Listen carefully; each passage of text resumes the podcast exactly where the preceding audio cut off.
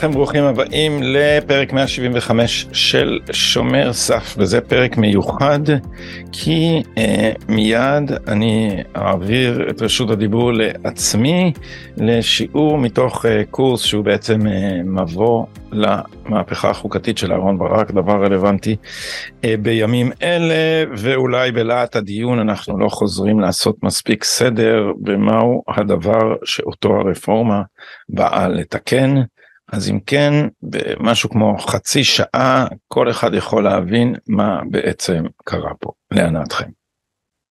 אוקיי, אז מאחר שהנושא הזה אה, עולה בדרך כלל בקורס הזה ב, בשוליים של אה, הרצאות שונות, החל מההרצאה הלאומיות ודמוקרטיה, דרך הדיון בבג"ץ אה, אלון מורה והדיון בבג"ץ אה, פינוי פיצוי, אה, דרך אה, הדיון במהפך ועוד uh, דברים אחרים, אבל לא עשינו את זה בהרצאות המוקלטות האלה, אז עכשיו, מכיוון שיש לנו הזדמנות יוצאת דופן ועוד שיעור אחד, אז אנחנו נקדיש אותו באופן uh, ספציפי למהפכה החוקתית שהתרחשה בישראל ולעליית כוחו של uh, בית המשפט. אני צריך לומר בתור disclaimer שאני משתתף פעיל בדיון הזה, שדעתי היא דעת מיעוט, אני לא לבד, אבל היא בכל זאת דעת מיעוט, אה, ועל כן אה, אני אבקש מכם להאזין לדברים האלה בעין אה, ביקורתית.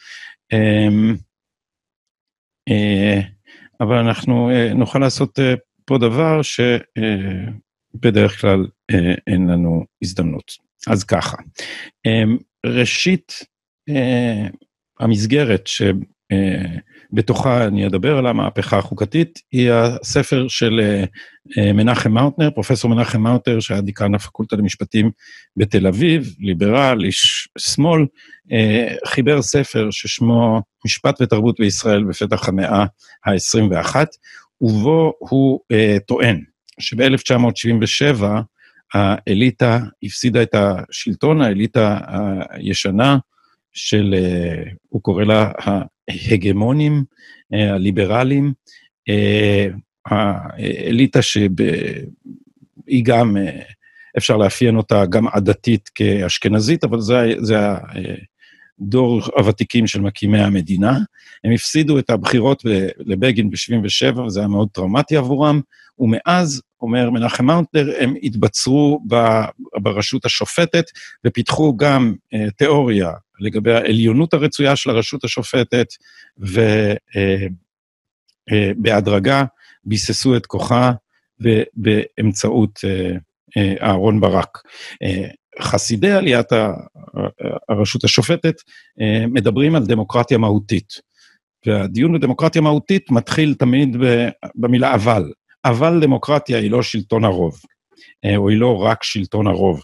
ואז גם יש את המשל הידוע על זה שדמוקרטיה זה לא שני זאבים וכבשה מצביעים על התפריט לארוחת אה, הערב, ומזה אנחנו אמורים להסיק שדמוקרטיה זה שני זאבים וכבשה ובית משפט עליון, מחליטים על התפריט לארוחת הערב, אבל בכל אופן הטענה היא שדרוש בית משפט חזק כדי לרסן את סכנת עריצות הרוב. כי מה יקרה אם הרוב יחליט החלטה לא דמוקרטית, כגון לשלול את זכות ההצבעה מהג'ינג'ים. תמיד נותנים דוגמאות עם הג'ינג'ים, אה, זה בשביל להישאר ניטרלים. בעצם רוצים להגיד מה יקרה אם בית המשפט ישלול, אה, אם, אם הכנסת תשלול את אה, זכות ההצבעה מערבים, או מערבים ושמאלנים.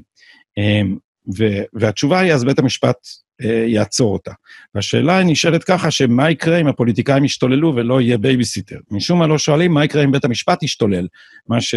אה, בהחלט יכול לקרות, ובמקרה הזה, בשיטה הישראלית, אין אה, לא בלם ולא איזון ש, שיכול לאזן אותו. והתשובה האמיתית לשאלה, מה קורה אם יש רוב אנטי-דמוקרטי, התשובה לשאלה הזאת היא, אז אין דמוקרטיה.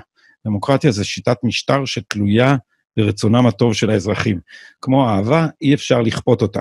אז אה, אה, דמוקרטיה לא יכולה להתקיים עם רובה זאבים. אם רובה זאבים ויש רק מעט כבשים, אז הדמוקרטיה נדונה, אה, ל, ל, אה, נדונה להיכשל. אה, מאידך גם אומרים לנו שכל המהומה סביב הכוח המופרז של הרשות השופטת היא מהומה, לא מהומה, כי בג"ץ פסל רק 18 חוקים, אומרים לנו, עכשיו זה כבר 20 חוקים. המספר 18 מגיע ממסמך של דוקטור גלי לוריה, שהשווה בין uh, שיטות משטר שונות, ומצא שאצלנו בג"ץ הוא לא כל כך uh, אקטיביסטי, הוא פסל רק 18 חוקים אז, uh, חוקים של הכנסת, אז אין, אין סיבה לרעש. Um, אבל אני חושב שיש סיבה לרעש. והתיאוריה של דמוקרטיה מהותית אה, בעיניי חסרה את, ה, את העיקר. התיאוריה של דמוקרטיה מהותית אומרת ככה, זו תיאוריה שפיתח אהרן ברק, שאומרת שהדמוקרטיה מורכבת משני אדנים. עדן אחד זה הפרוצדורה של הדמוקרטיה, שזה הבחירות. העדן השני זה המהות של הדמוקרטיה, שזה זכויות אדם. אז כמובן שכשמציגים את הדבר ככה, אז מיד שואלים איך מצילים את המהות מפני הפרוצדורה. כלומר, איך שומרים על זכויות האדם מפני הדיקטטורה של הרוב.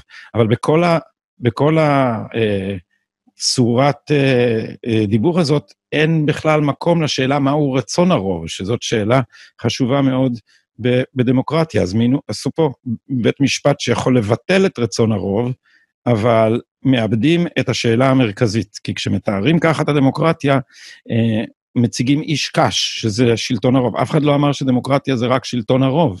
דמוקרטיה היא ריבונות האזרחים.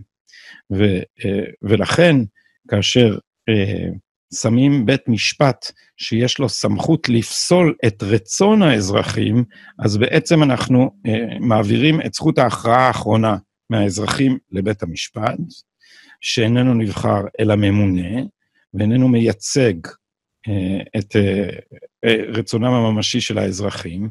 ושיטת המשטר הזאת, ספק אם צריך לקרוא לה דמוקרטיה, צריך לקרוא לה אולי אוליגרכיה, שזה שלטון המיעוט. כי הטיעון על הדמוקרטיה המהותית מתחיל מדמוקרטיה, זה לא רק שלטון הרוב, ומשום מה הוא נגמר בזה שדמוקרטיה היא כן שלטון המיעוט, כי אה, בתיאוריה של ברק, אה, השופטים צריכים להכריע על פי הערכים של אה, הציבור הנאור. זאת אומרת, המיעוט שרואה את עצמו כנאור, ומה שמיוחד לשיטה הישראלית, והוא נדיר בדמוקרטיות, זה ששיטת מינוי השופטים היא מקצועית ולא פוליטית. זאת אומרת, השופטים ממנים בפועל, אה, או יש להם וטו על מינוי אה, חבריהם, בניגוד נגיד לארה"ב, שהמינוי הוא ממש פוליטי וצריך לעבור אישור של הסנאט.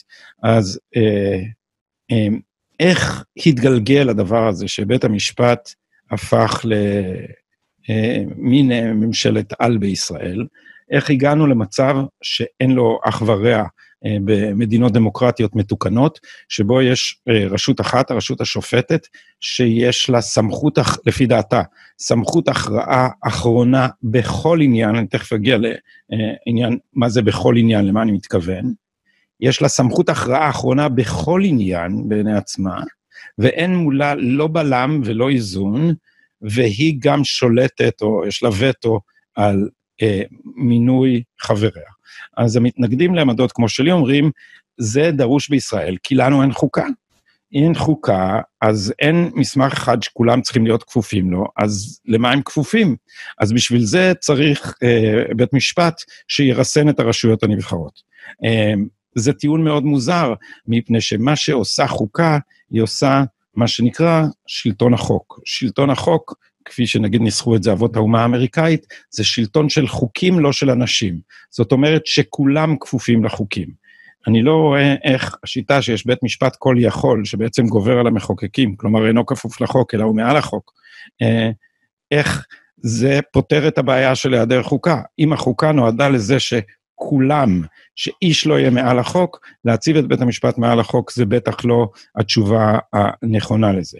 עוד אומרים בעלי, תומכי האקטיביזם השיפוטי, שבישראל דרוש בית משפט במיוחד חזק, כיוון שאין הפרדת רשויות אמיתית. הממשלה שולטת בכנסת, אז אין הפרדה בין הרשות המחוקקת לרשות המבצעת. הממשלה היא יותר מדי חזקה, ולכן צריך אה, גורם שיאזן אותה, והגורם הזה הוא אה, בית המשפט העליון.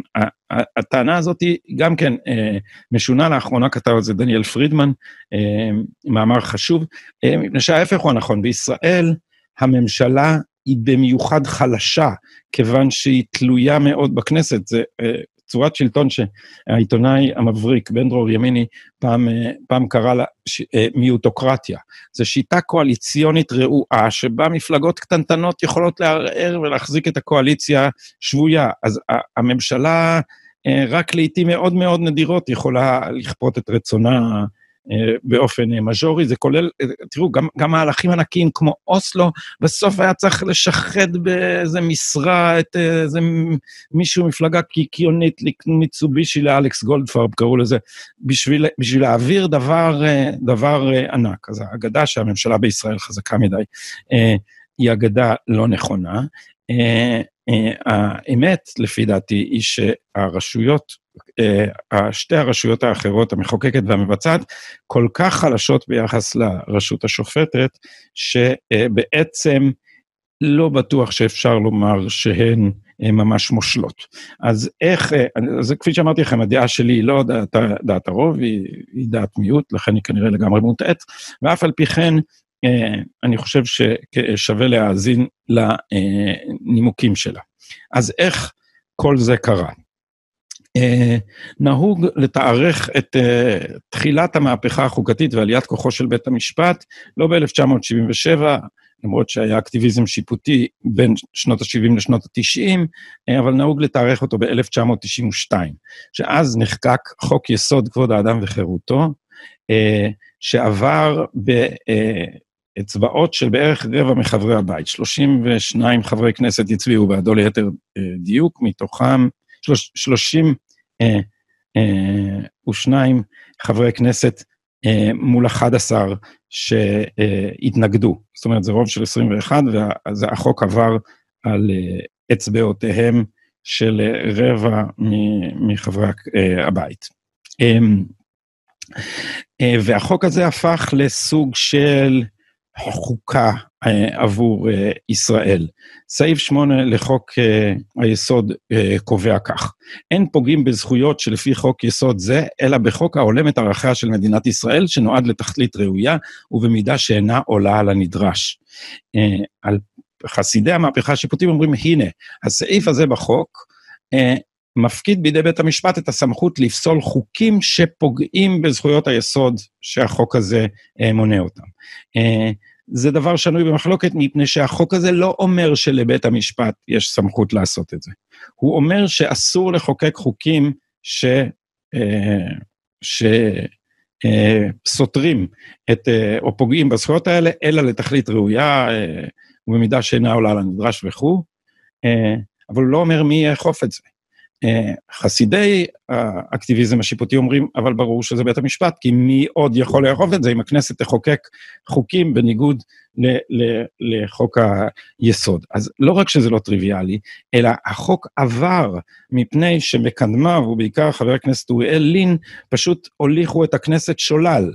אה, אה, ניסים סופר ואני, כתבנו כמה מאמרים על הנושא הזה, פובליציסטיקה במדור הדעות בהארץ, שבהם ציטטנו מהפרוטוקולים והראינו שהם ממש אמרו לחברי הכנסת, אל תדאגו, בית המשפט לא יפסול חוקים, הוא לא מקבל סמכות לפסול חוקים, זה לא יקרה, אל תדאגו. אבל לאהרון ברק היו תוכניות אחרות, והוא חיכה אה, שלוש שנים, ואז בפסק דין בנק המזרחי מ-1995 הוא קבע שחוקי היסוד הם כאין חוקה, או בעצם חוקה, ואפשר בית המשפט רשאי לפסול חוקים על בסיסם. והוא עשה את זה בתחכום אה, רב ובתזמון אה, אה, מאוד אה, אפקטיבי. התזמון הזה היה באמצע השבעה, אחרי רצח אה, רבין. אתם רואים אה, פה למטה, בג"ץ קבע בהחלטה תקדימית, בית המשפט רשאי לבטל חוק הסותר חוקי יסוד. אנשים היו יותר עסוקים בזה שערפאת בא לנחם את, אה, את לאה רבין, והמחטף המשפטי הזה אה, עבר אה, בשלום. אז בית המשפט רכש לעצמו בזה עליונות על בית המחוקקים, אבל הוא עשה את זה בשם הסמכות של בית המחוקקים, כלומר בשם חוקי היסוד. אז עדיין אפשר להגיד שהוא שאב את סמכותו, במשתמע, נדלג עכשיו, נניח שאנחנו סולחים להונאה שהייתה שם, אז בכל זאת הוא שואב את סמכותו מבית המשפט. זה מאוד מוזר, מפני שרבע מהכנסת אישר את החוק הזה, והחוק הזה עכשיו אמור לגבור על חוקים ש... שנגיד הצביעו באדם 70 חברי כנסת. זאת אומרת, זה מפר את העיקרון המשפטי הידוע של הפה שאוסר הוא הפה שמתיר, או הפה שמתיר הוא הפה שאוסר, וזה שזה מוזר מאוד שרוב קטן, מזדמן, הצליח בעצם לאסור על רוב יותר גדול ממנו בהמשך לעשות אה, דברים אחרים, אבל אה, אה, אה, הדבר הזה התקבל והתקבע. אז אנחנו אה, בין 1992 ל-1995, אה, אה, זה פרק הזמן הקריטי, ובתוך פרק הזמן הקריטי הזה קרה אה, דבר לא פחות חשוב שקרה ב-1993, והוא ידוע בכינוי הלכת אה, דרעי-פנחסי. אה, הלכת דרעי-פנחסי זאת אה, הפסיקה של בית המשפט העליון, שקבעה, אגב, בלי בסיס בחוקי היסוד או בחוקים, שקבעה ששר שמוגש נגדו כתב אישום אה, צריך להתפטר. זה דבר שקל למכור אותו לציבור, כי אומרים, מי שאיש ציבור צריך להיות ללא רבב, אם יש נגדו כתב אישום אז הוא לא יכול לכהן, אתם יודעים שהנושא הזה הוא עכשיו מאוד מאוד בוער, אולי שמתם לב שראש הממשלה הנוכחי שלנו עומד למשפט תוך כדי כהונתו, אבל זה דבר שנמנעים ממנו בדמוקרטיות, והסיבה שנמנעים ממנו בדמוקרטיות היא שמי שמחליט להגיש כתב אישום זה פקידים. פקידים זה לא שם גנאי, פקידים זה יש פקידים ונבחרי ציבור, גם פקידים מאוד מאוד בכירים, הם עדיין פקידים אם הם ממונים. זאת אומרת, אנשים שמונו ולא נבחרו, הם בעצם מקבלים את הסמכות להדיח ממשלה, זה דבר מאוד מאוד קיצוני. אה, אה, אם תחשבו על, על ארצות הברית, בארצות הברית אה, יש, יש שתי דרכים להדיח נשיא מכהן. אחת זה דרך מאוד נדירה, זה התיקון ה-25, זה אף פעם לא נוסע, אם רוב מבין שרי הקבינט יחליט שהנשיא חולה או השתגע. זה מהלך מאוד מאוד נדיר. ההליך שכן השתמשו בו זה אימפיצ'מנט. אימפיצ'מנט זה נוגע לכל סוג פשע שהנשיא יעשה. זאת אומרת, אם הנשיא אה, חס וחלילה רצח מישהו, הוא, הוא, הוא, הוא עומד להליך אימפיצ'מנט, ואז צריך רוב בבית הנבחרים, בבית התחתון, שיחליט להגיש אה, סעיפי אישום, זה נקרא Articles of Impeachment, לא Indictment, זה לא אישום כפי שזה בחוק הפלילי, ואז זה צריך לעבור לסנאט, והסנאט שופט אותו, לא בית משפט, לא אנשים, לא, לא שופטים שמונו. נבחרי ציבור הם היחידים שרשאים לשפוט את הנשיא, וברוב של שני שליש הם יכולים להדיח אותו אה, ממשרתו. אצלנו באופן עקרוני אחרי הלכת דרעי-פנחסי, אה, אה, אה, היועץ המשפטי לממשלה יכול בעצם פחות או יותר לבד, כלומר, הם הכפופים לו, אה, פרקליט המדינה ופרקליטות המדינה יכולים אה, בעצם להחליט לפתוח בחקירה ולהחליט להגיש כתב אישום, זאת אומרת להכריח שרים, ו... אה, יש הטוענים שזה צריך לחול גם על ראש ממשלה, אז בעצם הם יכולים לפטר ממשלה על דעת עצמם. זה דבר מאוד מאוד נדיר בעולם הדמוקרטי. אז איך זה קרה ב-1993? הוגשו כתבי אישום נגד uh, uh, השר דרעי וסגן השר רפאל פנחסי מש"ס, וראש uh, הממשלה לא רצה שהם יתפטרו, כי הייתה לו קואליציה שתמכה באוסלו שכללה את ש"ס, uh, והוא רצה לשמור עליה. אבל אה, היועץ המשפטי לממשלה אה, אה, ש, ש, שהם צריכים להתפטר, והדבר, המחלוקת הגיעה לפתחו של בג"ץ. ואז קרה דבר מאוד מאוד מוזר. הלכת דרעי-פנחסי יש לה שלושה אספקטים. אחת, השופט ברק קבע שם שבעצם ראש הממשלה לא יכול לקבל את יומו בבית המשפט. זאת אומרת, הוא לא יכול לבוא להציג את עמדתו. ראש הממשלה התנגד לרעיון שצריכים להתפטר בהגשת כתבי אישום, אבל אמר השופט ברק במהלך ברקי מאוד אופייני, ראש הממשלה הקונקרטי, הספציפי, זה לא הדבר החשוב. מי שמייצג את מוסד ראש הממשלה מבחינה חוקתית, זה היועץ המשפטי לממשלה. אז אנחנו נשמע כדעת ראש הממשלה, בוויכוח הזה אנחנו נשמע את דעת היועץ, שהיא הפוכה לדעת ראש הממשלה. אז ראש הממשלה אמר, אבל כן, אבל אני לא מסכים עם היועץ שלי, אני, אני רוצה לקחת אה, עורך דין אחר שייצג אותי. אמרו, לא. האספקט השני של אה, הלכת דרעי-פנחסי, ליועץ המשפטי יש מונופול על הייצוג של אה, ראש הממשלה. זאת אומרת, בעצם דעתו גוברת על דעתו של ראש הממשלה.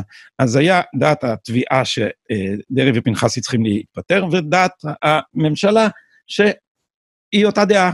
אז uh, בית המשפט שמע שתי דעות זהות, וקבע ש... uh, שדרעי ופנחסי צריכים להתפטר בשל הגשת כתב אישום. בעצם הלכת דרעי-פנחסי הפכה את היועץ המשפטי לכל יכול. זאת הרשות הרביעית בישראל, ואין לה אח ורע בשום מקום בעולם הדמוקרטי. הנה מתוך uh, מאמר של שלמה אבינרי. הנה שאלה שבדרך כלל לא נשאלת בקורסי מבוא למדעי המדינה, כותב שלמה אבינרי מהאוניברסיטה שלנו, חשוב שבין מדעני המדינה בישראל. מי האישיות בעלת הסמכות הרחבה ביותר בעולם הדמוקרטי? נשיא ארצות הברית, ראש ממשלת בריטניה, נשיא צרפת? לא ולא. התשובה הנכונה היא היועץ המשפטי של ממשלת ישראל. בעוד שאחת הנחות היסוד של הדמוקרטיה היא קיומם של איזונים ובלמים המכוונים למנוע ריכוז סמכויות, מרכז בידיו היועץ המשפטי סמכויות שאין דומה להן בשום מדינה דמוקרטית.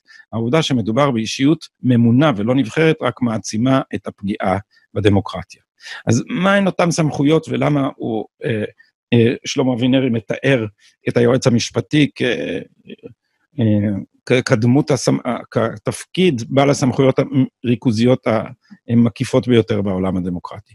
אז ככה, הוא יכול להחליט לפתוח בחקירה, הוא יכול להחליט על הגשת כתב אישום. כתב אישום מכריח ממשלה להתפטר, זאת אומרת, הוא יכול ל... אה, אה, לפטר ממשלות.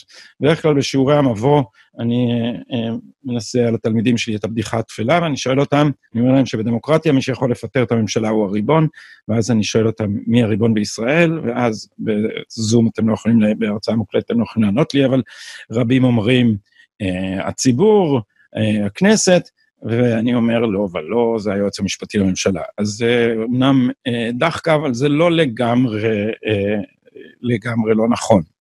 Uh, היועץ המשפטי בעצם נעשה uh, גם הבוס של הממשלה, כי הוא לא רק יכול לפטר אותה, הוא גם יכול לקבוע מה צריכה להיות דעתה. זאת אומרת, אחת התוצאות של הלכת דרעי-פנחסי היא שדעתו של היועץ המשפטי היא מחייבת. זה לא נולד בהלכה הזאת, היה כאן אה, כמה מהלכים, כי במקור הייתה ועדה בראשות השופט שמעון אגרנט, שקבעה שהיועץ המשפטי הוא רק מייעץ לממשלה. אבל אחר כך עשו כל מיני מניפולציות, וזה לא התחיל מברק, אלא מיצחק זמיר, שפחות או יותר אה, בילפו בקשר למה אה, הוועדה של אגרנט קבעה, ולאט לאט ביססו את זה שהיועץ המשפטי לממשלה הוא בעצם... אה, מי שקובע עבור הממשלה מה חוקי ומה לא חוקי, ועל כן עצתו יש לה תוקף של חוק. אה, חייבים אה, לקבל אותה. אה, ואכן, כך נולד האקטיביזם הייעוצי, מה שנקרא בספרות המחקר, והאקטיביזם הזה אומר שהיועץ המשפטי לממשלה ושלוחותיו, זאת אומרת, היועצים המשפטיים במשרדים השונים נעשו לבוסים של השרים. זאת אומרת, שר רוצה לקיים איזו מדיניות, הוא צריך לאשר את זה אצל היועץ המשפטי שלו כדי לוודא שזה חוקי, והיועץ המשפטי, אם זה לא מוצא חן בעיניו, או אם זה לא חוקי בעיניו, אומר, אני מצטער, זה לא חוקי, או זה לא בגיץ. זאת אומרת, אני לא אגן על זה בבג"ץ, ואז אין לך מי שיגן על זה בבג"ץ, ואז זה בעצם אומר שהמדיניות שאתה מציע תיפול בבג"ץ. אז היועץ המשפטי הוא לא חי בחלל ריק, הוא בדרך כלל מכיר את הדעות של השופטים, זה, אה, זה עולם מאוד קטן, הם מסתובבים באותה, זה אותו מיליה, אז זאת אומרת, הוא, היועצים המשפטיים הפכו למוצב הקדמי של, של בג"ץ, ולכן כשאומרים לכם שבג"ץ פסל רק 18 או עכשיו 20 חוקים, אז בעצם אומרים לכם דבר מטעה, כי בג"ץ לא צריך בדרך כלל שהחוקים יגיעו אליו והוא ילכלך את ידיו בעצמו ויפסול, הוא יכול ליירט אותם על ידי היועצים המשפטיים אה, מראש. אה, אז אה, מי שתומך בעמדה הזאת אומר שבעצם היועצים אה, הפכו להיות שומרי סף. אולי שמעתם את הביטוי הזה שנעשה פופולרי. זאת אומרת, אה, בעולם הדימויים הזה, הפוליטיקאים הם אנשים אה, מסוכנים, ולכן צריך בייביסיטר שנקרא שומר הסף, והוא דואג שהם לא יחצו את הסף מהחוקי אל הלא חוקי. אז אוקיי, אפשר one can make a case ש, שהשרים צריכים uh, לשמור על החוק, למרות שבאופן עקרוני uh, השרים הם בעלי האחריות המיניסטריאלית. זאת אומרת, מדינה לפעמים צריכה לעשות דברים uh, מאוד חריגים, כמו, לא יודע, לחטוף את אייכמן. אז יכול להיות שזה לא חוקי, אבל ממשלה אומרת לעצמה, אנחנו מחליטים לעשות את זה, זה אחריותנו, אנחנו עומדים לבחירת הציבור, לא אתם, אנחנו נישא בתוצאות, אז אם אחר כך יתבעו אותנו, אם אחר כך נלך לבית משפט, אז נלך למשפט, אבל uh, המצב הישראלי הוא כזה שהיועץ המשפטי יכול לחייב את הממשלה לא, אה, לא לעשות משהו. אז מי שמגן על זה אומר, אוקיי, אז זה גבולות החוק. והממשלה בכל זאת צריכה להיות מחויבת לחוק, ואנחנו לא רוצים שהיא תחצה את הגבול ואחר כך תהיה אחראית לבג"ץ, אנחנו רוצים למנוע מצבים כאלה, ושהיא לא תעבור על החוק. אבל גם זה כבר לא נכון על היועצים המשפטיים, כי הם כבר לא רק מייעצים לפי החוק, אלא חלק חשוב במהפכה החוקתית הוא שהמשפטנים אה, אה, בבג"ץ, אה, אה, הוסיף לשיטת הממשל שלנו את מבחן הסבירות. עכשיו, מבחן הסבירות זה במקור דבר שנועד למקרים שמה שנקרא במשפטים אי סבירות קיצונית. זאת אומרת, אם אה, נגיד יש לכם עירייה שהחליטה לקרוא לרחוב שאתם גרים בו על שם אדולף היטלר, זה, זה, לא יודע אם זה מנוגד לחוק, אולי דווקא כן במקרה הזה, אבל זה בכל אופן דבר כל כך מופרך ולא סביר, שבמקרים של החלטות מטורפות, אומרים, בסדר, אז יש בית משפט, זה יגיע לבית משפט, וישב שם שופט ויגיד, אוקיי, אין לזה חוק, אבל תשמעו, זה צריך להיות פסיכופת בשביל לקבל דבר כזה, ואנחנו לא מקבלים את זה. אבל זה הפך מזה למבחן מה סביר בעיני השופט, או מה סביר בעיני היועץ המשפטי. אז עכשיו קרה דבר עדין וכמעט בלתי מורגש. בית המשפט התחיל להתערב בתוכן של החלטות ולא רק בחוקיות שלהן. זאת אומרת שאם בעבר, נגיד שמישהו רוצה להתמנות לקונסול בלונדון, משרה מאוד מבוקשת. אה, בשגרירות בלונדון להיות אה, קונסול בכיר, לא יודע, שגריר בלונדון, בואו בוא נלך על כל הקופה. רוצה להיות השגריר, והשר אה, ממנה מישהו לשגריר, ומישהו אחר חושב שזה מינוי לא מוצדק והוא מגיע לו. אז זה שלא מונה, התחרה ולא מונה, הולך לבית המשפט ואומר, אני מגיש עתירה על זה ש, שלא אני מוניתי. אז בעבר, בית משפט שמרני, לפני המהפכה השיפוטית, היה אומר, רגע, אה, בואו נבדוק האם ההחלטה התבצעה באופן חוקי. זאת אומרת, האם שני המועמדים הגישו מכרז, האם היה מכרז, האם הוא היה פתוח, האם הם עמדו בקריטריונים, האם אה, אה, כל הכללים נשמרו. אבל מרגע שיש מבחן הסבירות, אז בית המשפט אומר, לא רק אם ההחלטה חוקית, אלא גם היא סבירה. אז מה קורה? אז בית המשפט מתחיל לשאול, רגע, מי פה קונסול יותר טוב? מי לפי דעת בית המשפט הייתה צריכה להיות ההחלטה היותר סבירה? זה מה שקרה. אז בפועל, עכשיו, היועצים המשפטיים ובג"ץ אה, עובדים לפי אה, בירור של התוכן, ובעצם היועץ המשפטי לשר או לממשלה יכול לפסול משהו, לא בגלל שהוא לא חוקי, אלא בגלל שלדעתו הוא לא במתחם הסבירות. עכשיו, הוא קובע מה מתחם הסבירות.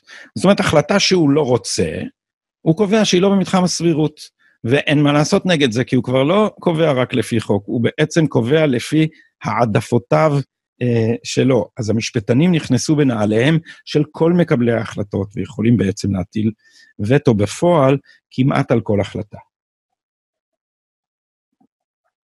אה, אז זה מוביל אותנו לעוד שני אה, דברים לקינוח, וזה אה, עוד שני אלמנטים של המהפכה החוקתית. אחד זה המידתיות, והשני זה זכות העמידה. המידתיות, בדרך כלל מזכירים את המידתיות יחד עם הסבירות, וכבר נתקלנו בה אה, בזה שכשדיברנו על, ה, על הסעיף בחוק, סעיף 8 לחוק אה, יסוד כבוד האדם וחירותו, אין פוגעים בזכויות שלפי חוק יסוד זה, אלא בחוק העולם את ערכיה של מדינת ישראל, שנועד לתכלית לראויה ובמידה שאינה עולה על הנדרש. הנה היא המידתיות. אמר אהרן ברק, כאשר מתנגשים ערכיה של מדינת ישראל כדמוקרטיה עם ערכיה כיהודית, כמדינה יהודית, בשביל זה יש בית משפט. אני מתנגד לכל ההצגה הזאת של העניין, כאילו יהודית ודמוקרטית זה, זה שני הפכים, אתם מוזמנים לחזור לשיעור 2 ולשחזר את מה שדיברנו בנושא הזה.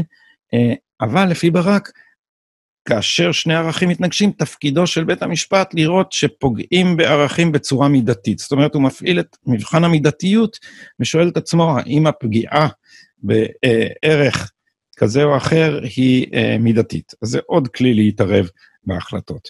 אבל חשוב אה, עוד מזה, הוא זכות העמידה. בעבר, בית המשפט היה מקבל עתירות רק ממי שבאופן ישיר נפגע ממדיניות, מהחלטה, ממעשה, מתקנה, מחוק של רשויות המדינה. זאת אומרת, אם uh, באופן uh, uh, ישיר uh, רשות המס השיתה עליי מס שהוא לא מוצדק, או השיתה על כל אזרחי ישראל מס שהוא לא מוצדק, אבל אני נפגעתי באופן מאוד ספציפי, באופן אישי, אז אני יכול לבוא ולהגיד, אני מגיש את העתירה מפני שעשו לי עוול ואני נפגעתי. בית המשפט הרחיב את זכות העמידה והכיר ברעיון של עותר ציבורי. זאת אומרת שאם אני חושב שמשהו לא צודק, אתם מכירים את אליעד שרגא והתנועה לאיכות השלטון? אם אני חושב שמשהו לא צודק, משהו לא מוצא חן בעיניי, אני מגיש עתירה בשם הציבור. לא שהציבור בחר אותי או משהו, אבל הנה אני מגיש עתירה כי לדעתי משהו לא, אה, לא מוצא חן בעיניי. התוצאה היא שבעצם בג"ץ יכול להתערב בכל דבר, כי בג"ץ מתערב כשמגיע סכסוך לפתחו, כשמגיעה עתירה. הוא לא אה, יוזם בעצמו עתירות, אבל בעצם בג"ץ יצר מצב שכמעט בכל אה, נושא יגיעו עתירות לפתחו, כי כל אחד יכול להגיש אה, עתירה, ובעצם אה, לא רק שהוא יכול לדון בכל נושא, אלא גם שאם ירצה, תיקרא לפניו ההזדמנות, והוא יוכל לבחור את ההזדמנות לדון בכל נושא. אמרנו שכל המהפכה השיפוטית נשענה על הרעיון שחוקי היסוד הם בסיס לפסילת חוקים.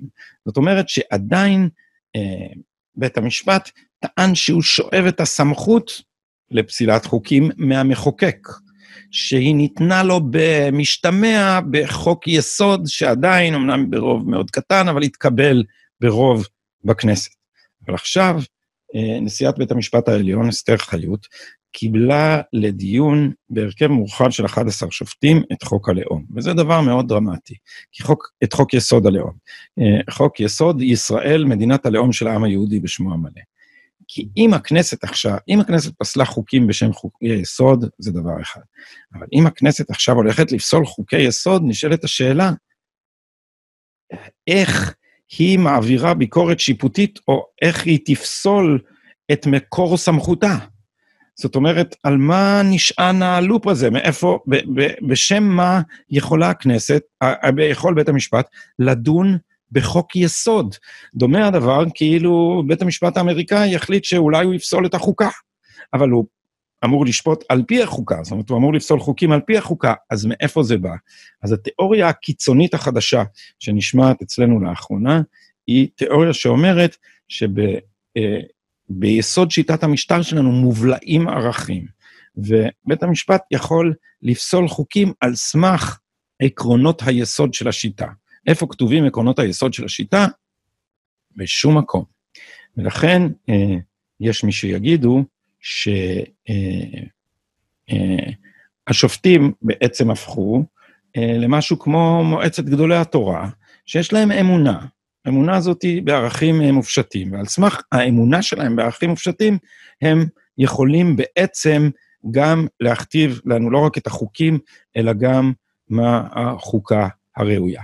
יש מי שחושבים שהמצב בישראל הגיע לקיצוניות כה רבה, עד שבעצם, אני רוצה לצטט לכם פה מקטע של אה, אה, מאמר של דניאל אה, פרידמן, שהיה שר המשפטים, פרופסור למשפטים מאוד בכיר, והיה שר המשפטים של אולמרט, והוא מציע להסתכל על כל הדבר הזה מהפן המעשי, על השאלה מי באמת הוא השלטון במדינת ישראל. ואז באופן פרובוקטיבי הוא אומר, שאבן הבוחן היא כזאת, ואני מצטט. למרות האמור בחוק, בפועל לא נהנית ההנהגה הפוליטית מחסינות כלשהי, למעט במסגרת הצהרה של חסינות מהותית. לעומת זאת, יש בישראל קבוצה הנהנית מחסינות רחבה, אף שאין לכך שום בסיס בחוק. די להציג את השאלה, האם הייתה אי פעם חקירה פלילית נגד היועץ המשפטי, נגד פרקליט המדינה, המשנה ליועץ המשפטי, פרקליט מחוז, סגני פרקליט מחוז, לא חסרו אמנם מקרים שהצדיקו חקירה, ודי להזכיר את מה שהתרחש בפרקליטות מחוז תל אביב בימיה של רות דוד, את העלמת האזנות הסתר בעניינו של חיים רמון, ואת הטענות של היועצים המשפטיים בדבר תפירת תיק או סימון מטרות. אבל כלום לא אירע. מסתבר שבפועל יש חסינות, ומערכת אכיפת החוק יודעת להגן על עצמה. כלל הוא ששליטים נהנים מחסינות. אם נבדוק מי נהנה מחסינות בישראל, נוכל ללמוד מי הם שליטיה. ועוד הערה, פרשת החסינות מהווה דוגמה מעניינת לפער בין החוק בספרים לחוק במציאות. אין חסינות למי שהחוק מעניק לו חסינות, ודווקא מי שלא ניתנה לו חסינות בחוק זוכה אה, ליהנות ממנה. אה, אני אה, אציין אה, בסיום שדניאל אה, פרידמן אה, הוא אולי ההוגה המשפטי החשוב ביותר שמייצג את הדעה האופוזיציונית לאקטיביזם השיפוטי, ושהתמיכה באקטיביזם השיפוטי היא העמדה הנהוגה ברוב מניינה ובניינה של האליטה. ולכן אני חוזר ואומר לכם שמה ששמעתם כאן הוא דעת המיעוט, ועל כן זה בטוח eh, muchas.